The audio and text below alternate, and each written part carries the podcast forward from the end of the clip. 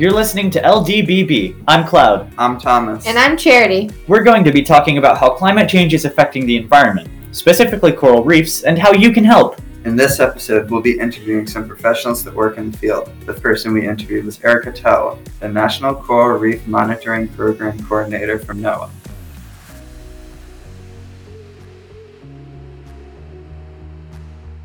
Where are you guys coming from? What school? Uh, Franklin School of Innovation.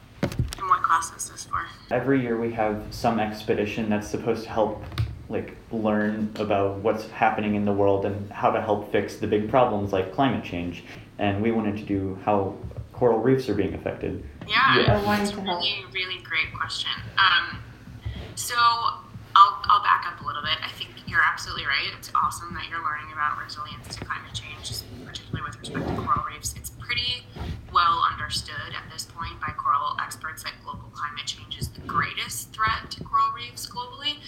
But of course, there are a lot of other more localized stressors. So the first thing I would say is I think ultimately it's kind of understood that we need to reduce our global CO2 um, emissions. So once you guys are able to vote, I know you're still a couple of years away from that, but what what you guys can do is is educate yourself about voting policies that have to do with the environment, and then make educated decisions about that, and always use your use your voice. But because none of us individually have the ability to sort of change global policy, we have to act more locally. So a lot of what we try to do in addition to mitigating climate change is mitigate more localized threats to coral reefs. So reducing land-based sources of pollution is a huge one.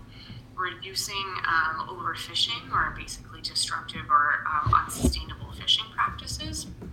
And so, you know, you might say, like, okay, well, what if I don't live by the ocean? Like, coral reefs don't really affect me. But the truth of the matter is that if you eat seafood, you are probably connected to a coral reef, right? Whether you live on the coast or not, because a lot of seafood comes from coral reefs, especially for people, maybe not necessarily in the continental US, but people that live in islands. Um, they don't have agriculture the same way that we do. Like they don't have farms necessarily, and so their main source of protein, as opposed to being like beef or chicken, is reef fish. fi- You know, fish that, that comes from the reef. So, you know, it, it's really like a, a, a food security issue as well, protecting coral reefs. So I would say we we all have to act locally, and, and what that means for you guys on you know on a regular basis, and, and really for all of us is not polluting, right? Not um, wasting energy, like wherever possible. You know, taking public transportation when you can, and you know, it's not always possible, right? But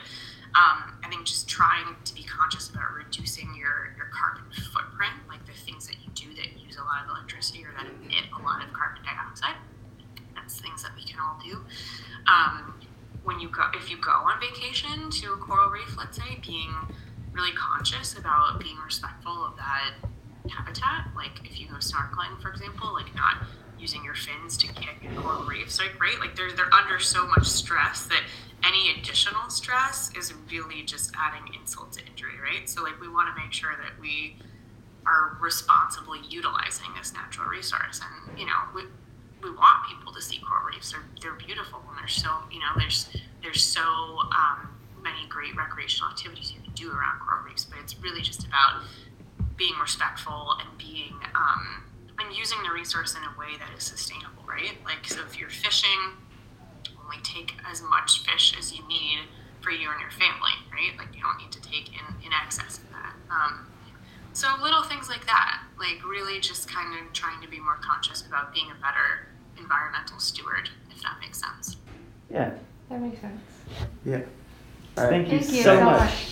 Yeah. We Thanks so much. appreciate Have a good one. Yes. You too. Bye. Thanks. Bye.